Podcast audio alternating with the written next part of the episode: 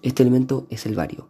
El bario es parte de los metales alcalinotérreos y es un metal relativamente abundante en el planeta, aunque nunca se encuentra en estado puro en la naturaleza. Se trata de un metal con diferentes usos en la industria.